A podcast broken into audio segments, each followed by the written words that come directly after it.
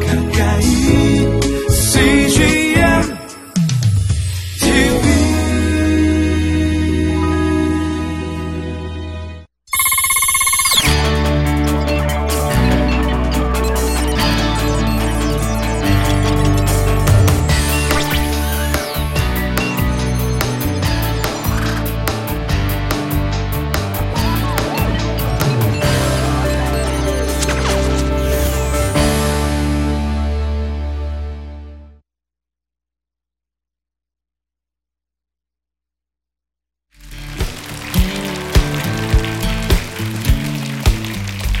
네 반갑습니다. 저는 국내 첫 장애인 앵커 이창훈입니다. 반갑습니다. 네 반갑습니다.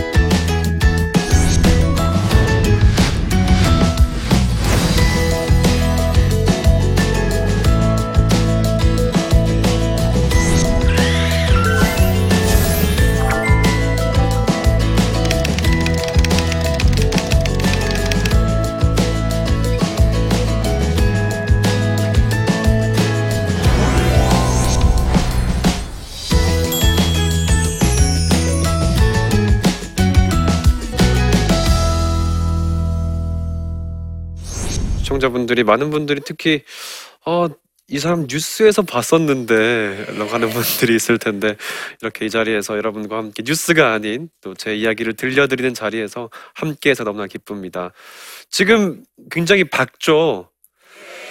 하지만 저는 밝은지 어두운지 인지가 안 돼요. 예, 여러분들의 모습을 알 수가 없어요. 하지만 제가 아는 이유는 여러분들이 밝다고 말을 했고 여러분들이 웅성웅성하지 않아서 아 빛이 밝구나라는 것들을 인지하게 되는 겁니다. 네, 오늘 제목은요 어둠에서 빛으로 빛이 스미게 하라라는 제목이에요.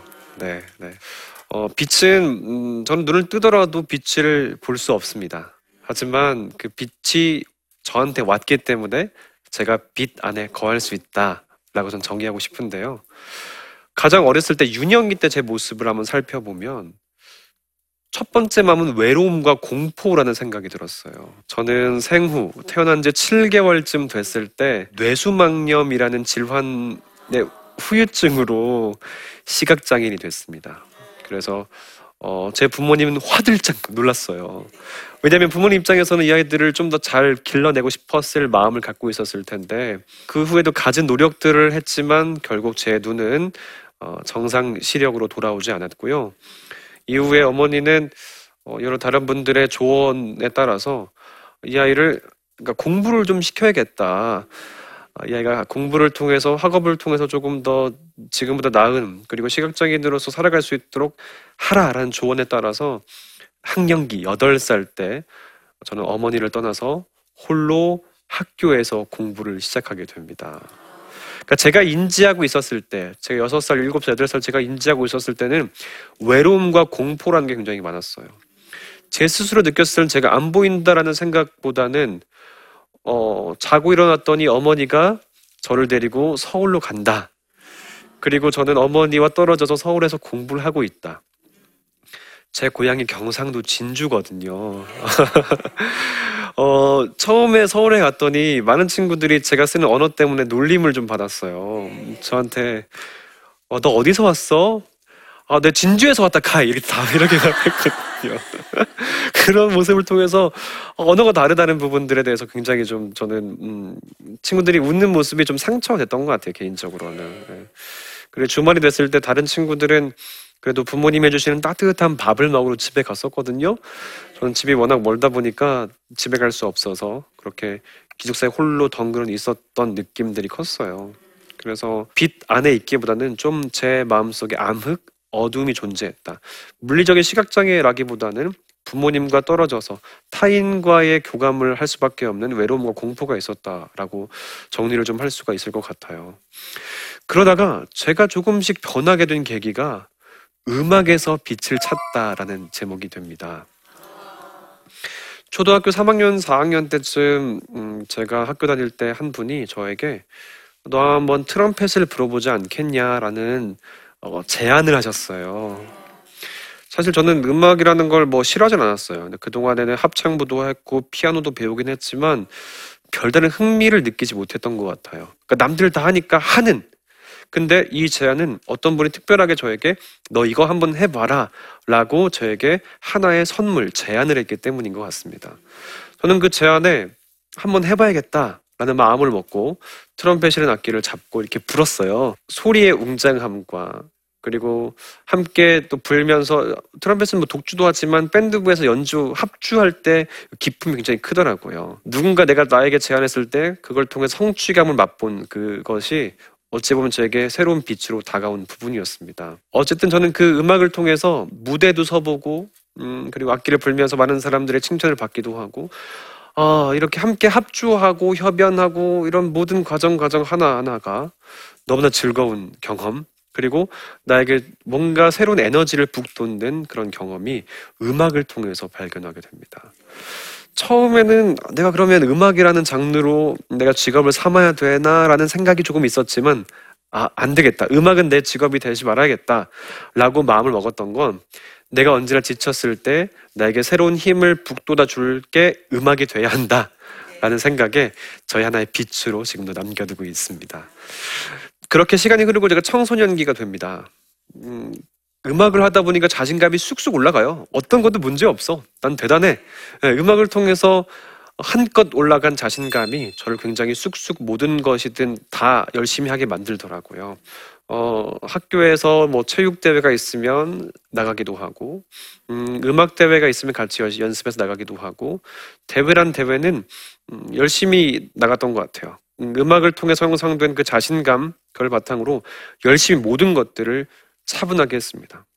뭐 그 결과였을지 모르겠습니다만 제가 어, 고등학교 2학년 때 전교 회장까지 되는 네, 지금 봐서는 굉장히 그게 어찌 보면 자신감이 쑥쑥 올라갔던 하나의 그 계기였던 것 같아요.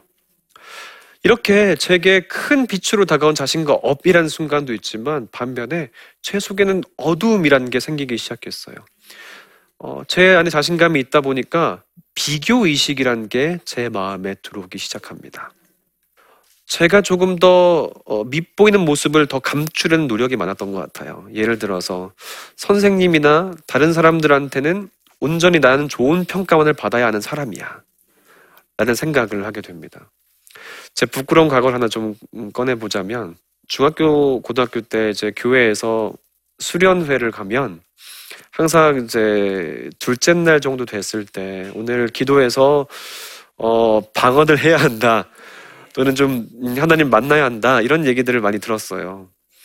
저는 이제 그럼 한 30분 정도 기도를 했더니 아 이때다 그렇게 가지고 저는 이제 어 약간은 눈물을 짜내 가지고 많은 사람들한테 내가 울고 있다 나 지금 하나님 만났다라는 표시를 약간의 거짓을 보태서 사람들이 했던 것 같아요. 그것을 통해서 아 창훈이 신앙심이 되게 좋네라고 사람들이 평가를 했던 그 평가에 제가 너무나 으쓱 했었던 거죠. 그렇게 대학을 가게 됩니다. 대학을 가면서 저는 비로소 제 장애와 직면하게 됐어요.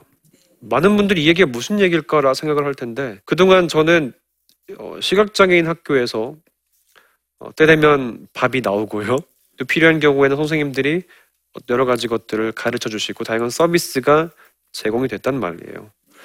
대학을 가니까 일단 제가 12년 동안 다녔던 학교와 달리 익숙한 공간이 아니에요. 스스로 길을 찾아야 하고 또 늘 만나던 친구가 아닌 다양한 구성원들과 어울리게 됐어요. 게다가 수강 신청을 해야 하는데 어떤 수업을 들어야 할지 그 누구도 책임을 져주지 않습니다. 그리고 수업의 교재는 점자로 된 교재가 단연코 하나도 없었어요.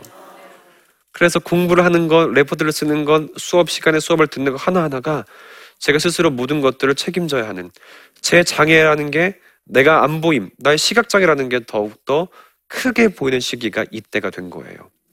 아, 나의 장애가 이렇구나. 나는 정말 시각장애인이 맞구나라는 것들을 다양한 사람과 어울리게 되면서 직면을 하게 된 거죠. 그때 조금 요즘 소위 말해서 멘탈이 나갔습니다. 힘들더라고요. 아, 내가 이것들을 준비하지 못하고 있었구나. 내 스스로가 난 되게 잘난 사람이고 멋진 사람인 줄 알았더니 사람들 앞에 섰을 때 내 모습은 초라한 장애인의 모습, 그냥 안 보이는 시각장애인의 모습이 있구나. 라는 생각에 빠져들게 됐어요. 그리고 귀를 기울이고 점검해 보니까 그동안 온통 내 안에 타인보다 나만을 바라보는 모습이 제 안에 있더라고요. 아, 아니구나. 이 세상에 나만 있는 게 아니구나.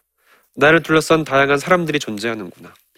부모님도 있었고, 그동안 나의 공부를 가르쳐줬던 선생님도 있었고, 앞으로 나의 대학생으로 함께 해야 할 나의 예, 동기들, 선배들, 후배들이 있구나. 아, 이제 내, 나는 다른 사람들을 생각하고 다른 사람들도 바라볼 수 있는 눈을 가져야 하는구나라는 생각이 그때부터 들기 시작했어요. 저는 그래서 이, 그 이후에는 대학교에서 모든 모임에 참석을 했어요.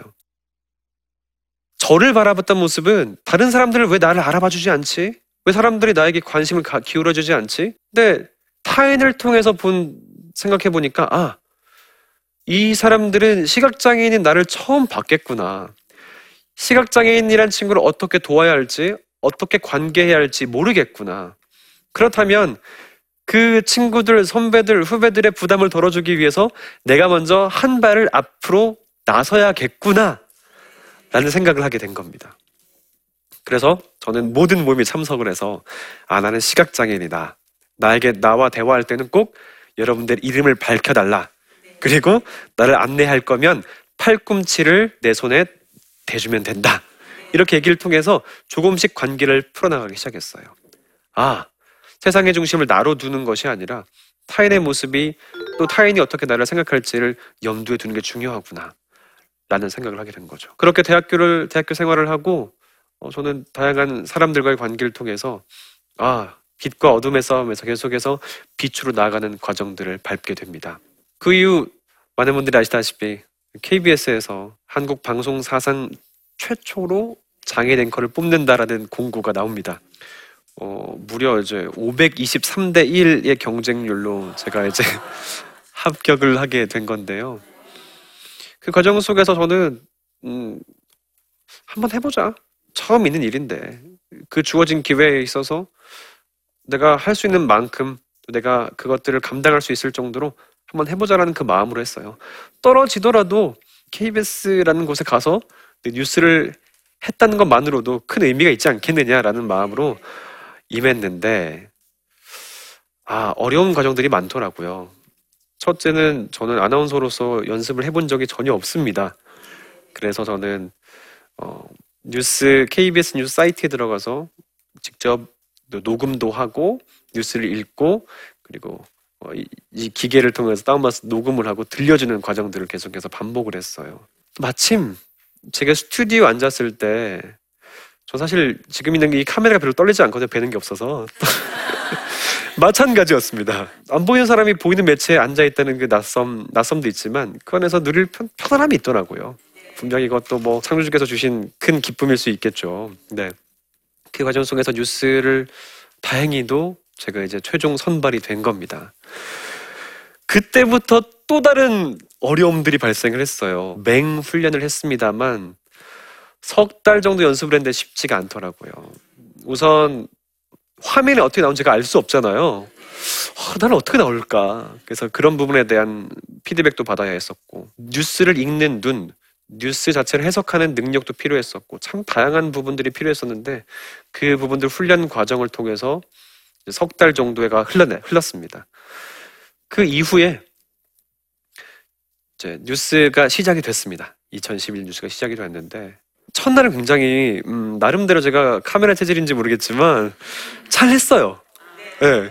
근데 둘째 날쯤 되니까 그때부터 효가 꼬이기 시작을 했어요. 그래서 둘째 날 뉴스를 망쳤습니다. 그때부터 가진 제 생각은 아 내가 너무나 큰 욕심을 내고 있는 것이 아닐까. 그래서 그 이후에 저는 세 가지 키워드로 살아야겠다라는 마음을 먹고 뉴스 방송에 임하게 되더라고요. 단련, 성찰, 자유. 이 마음 세 가지 키워드로 제 삶을 막 음, 만들어가고 있어요. 아무리 제가 뭐 다양한 사람들과 만나서 관계를 한다고 하지만 저 자체가 갖고 있는 음, 부족함이 있거든요, 사람으로서. 그 부족함에 있어서 사람들이 저에게 조언을 했을 때 그걸 받아들일 수 있는 용기, 그리고 그것들을 변화시키기 위해서는 단련이 필요한 부분이 있었습니다. 성찰. 저는 방송을 하면서 항상 만족한 적이 없어요. 뉴스를 듣다 보면 어떤 부분에서 아 내가 왜 이렇게 뉴스를 씹었을까 아, 어떡하지 이렇게 고개를 숙이고 집에 갔던 적도 많고요. 그런 것처럼 제 안에서 어, 항상 해결하지 못한 것들이 있기 때문에 그 부분에서 내가 어떤 것들을 잘했을까, 어떤 것들을 못했을까, 사람과의 관계에서 내가 미스한 부분 무엇일까 하는 성찰의 시간들이 꼭 필요하더라고요. 근데 우리가 사람으로서 단련과 성찰만 하면 얼마나 재미없겠습니까? 자유함이 중요하죠. 편히 쉴 곳, 편히 쉴 상황들이 너무나 중요한 것 같습니다. 이렇게 저는 방송을 통해서 삶을 통해서 이렇게 단련하고 성찰하고 자유한 시간들을 계속해서 만들어 오고 있어요. 그런데 그 하나님의 빛, 참 빛은 어떤 것이 참 빛일까? 하나님을 격하게 체험하거나 강하게 바라본 것이 아니라 가의 제목처럼 빛이 저에게 스며들었습니다. 그 빛을 통해서 저는 어찌 보면 하나님을 제대로 알게 됐고 그 참 빛인 그 그리스도 예수 그리스도 안에서 참 자유함을 누릴 수 있지 않나라는 생각을 하게 됩니다. 그렇다면 그 참 빛이 나를 살게 하는 이유, 그 참 빛이 내가 앞으로 어떻게 행복하게 원하시는가에 대해서 곰곰이 고민해 봤는데 결론이 세 가지로 나오더라고요. 첫 번째는 작품으로 살아라. 많은 사람들은 저에게 혀를 차면서 아이고 안 보여서 어떻게 살아 이렇게 말을 하죠. 그 사람들의 눈에는 저는 하나의 상품으로서도 가치가 없는 겁니다. 하지만 우리는 하나님의 자녀로서의 작품으로서 살아갈 수 있어야 된다 생각합니다. 저 여러분은 주님의 작품입니다. 두 번째는 통로입니다. 얼마 전에 저는 2018 평창 동계올림픽 성화봉송 주자로 섰습니다. 저는 그 제안을 받았을 때 빛을 보지 못하지만 이 제 손에 들린 불빛은 환하게 타오르잖아요. 빛을 보지 못하는 자가 빛 속으로 들어간다. 빛을 옮긴다. 얼마나 재밌어요. 결국 우리는 그런 빛 안에, 빛 안에 있다는 사실인 거잖아요. 그런 의미를 전달하고 싶었어요. 또 저는 다양한 뭐 방송 활동도 하지만 중고등학교나 또 다른 비장애인들과 함께 만나면서 기존에 갖고 있던 장애에 대한 편견, 그들이 알게 모르게 갖고 있던 생각들을 좀 바꾸는 자리에 늘 섭니다. 아, 우리랑 별다르지 않구나. 똑같이 밥을 먹고 똑같이 함께 살아가고 공부도 하고 다양한 활동들을 하고 있구나. 라는 것들을 알리는 자리. 너무나 재밌고 즐겁더라고요. 그런 자리를 통해서 많은 사람들이 갖고 있던 생각들, 편견들, 선입견들을 깨는 자리에 전 있습니다. 또 제가 갖고 있는 통로자 역할은 하나님의 아들로서 역할이 있겠죠. 그리스도를 아는 자로서 나의 삶과 나의 생각과 나의 가치관들이 흔들리지 않고 나를 보는 바라보는 사람들이 아 그리스도인은 저래야 되는구나라는 모습들을 보여주기 위해서 안간 힘을 쓰고 있습니다. 가끔 그렇게 살지 못할 때가 뭐 가끔일지 자일지 모르겠지만 있어요. 저도 사람이기 때문에 하지만 그 안에서 돌이키고 또 돌이키고 돌이키면서 계속해서 저는 하나님의 아들로서 살고자 하는 모습이 보이고자 합니다. 마지막 하나는 홀로 살아갈 수 없는 모습이 우리에겐 있어요. 연대하는 모습입니다. 우리는 홀로 존재할 수 없는 사람들이에요. 성경에서 하나님이 아담 혼자 있는 모습이 너무나 적적해 보여, 얼마나 적적해 보였겠습니까? 옆에 하와를 만들어, 만들어 주셔서 함께 돕게 하셨잖아요. 나의 어깨를 내어주는 것, 그 어깨를 걸고 한 걸음 한 걸음 걸어가는 의미가 필요할 것 같습니다. 세상에는 나 혼자가 아니라는 사실, 그리고 그 안에 함께 연대해서 같이 걸어가야 한다는 사실이 저는 큰 의미로 다가옵니다. 그리스도가 십자가에 달려 돌아가심은 모든 인류를 위함이잖아요. 우리 한 사람 한 사람 옆 사람을 바라보고 나의 가족을 바라보고 모든 사람들을 바라보는 그 과정 속에서 우리의 삶의 모습이 조금 더 앞으로 나갈 수 있지 않을까. 그래서 결국 최종 종착지, 하나님 나라 에 이르지 않을까. 라는 생각을 하게 됐습니다. 그렇다면 그 빛이 우리에게 스미게 되고 그 빛을 통해서 어둠을 이길 수 있는 우리의 생각이 어둠을 이길 수 있는 우리의 발걸음이 되지 않을까 이렇게 생각을 하게 됩니다.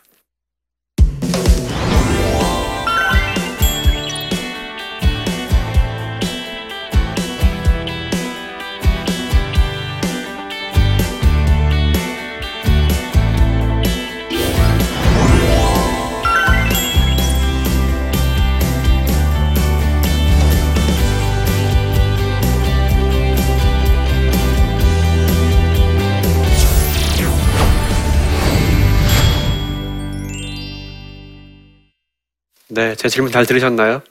네. 네, 저에게 질문이 있으면 음, 여러분들 질문을 받도록 하겠습니다. 어, 장애인과 비장애인 사이에는 아무래도 거리가 좀 있습니다. 어, 이것을 어떻게 극복해야 할까요? 네, 가장 쉬우면서도 어려운 질문을 해주셨는데요. 사실 많은 거리들이 존재하죠. 저는 크게 두 가지로 봅니다. 첫 번째로는 장애인과 비장애인의 거리를 좁히기 위해서는 미디어 역할이 참 중요한 것 같아요. 많은 사람들은 장애인을 인식하는 것은 미디어를 통해서 장애인을 많이 보게 되죠. 근데 미디어에서는 장애인을 잘났거나 또는 못났거나 이 두 가지 프레임으로 다루고 있어요.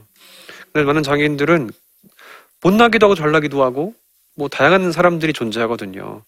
그냥 사람이 살아가고 있는 그대로의 모습을 보여준다면 그 간격이 좀 더 좁아지지 않을까라는 생각을 하고요.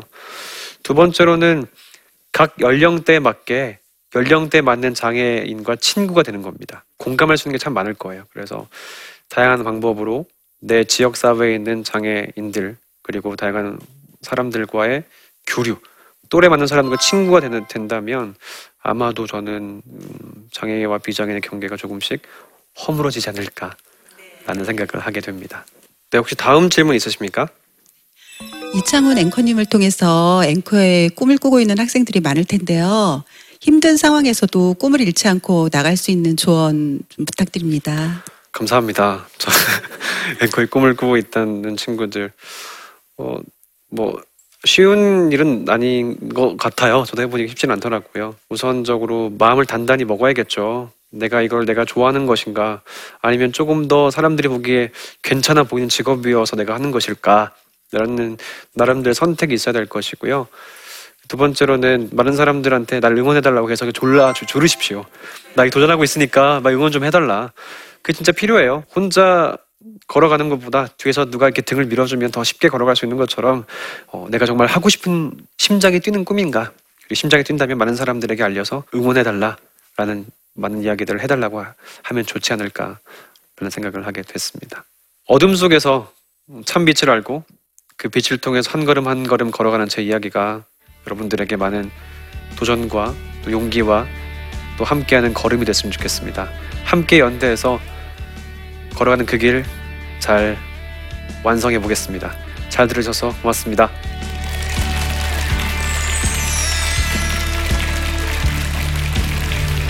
전 연세대학교 어, 철학과 명예 교수입니다. 에, 내가 어렸을 때 건강이 너무 나빠서 우리 부모님이나 의사도 다 포기했어요. 예수님의 말씀은 교회가 생각하는 것 같은 게 가벼운 게 아니었다 말이죠. 아, 신앙은 목사님들 설교나 그걸로 끝나는 게 아니고 훨씬 높은 데 있다 말이죠. 무엇을 믿을 것인가 하는 생각을 우리 인생관과 연결지어서 다시 한번 에, 반성해 보고 예수님께서 어, 나한테 가르쳐 주신 교훈이 내 인생관과 가치관이 돼 있는가 하고 물어봐야 합니다. 이 프로그램은 시청자 여러분의 소중한 후원으로 제작됩니다.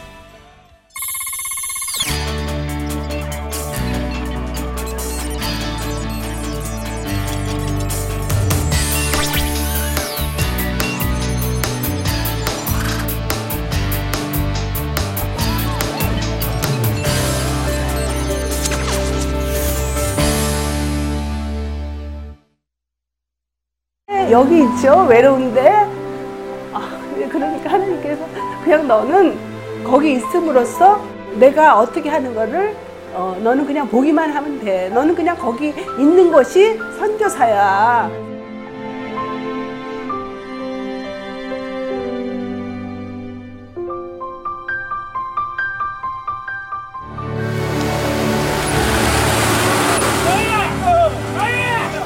6개월을 그냥 손꼽아 기다리면서 이 산골까지 올까 했는데 드림 컴츄르다. 네, 정말 좋았어요.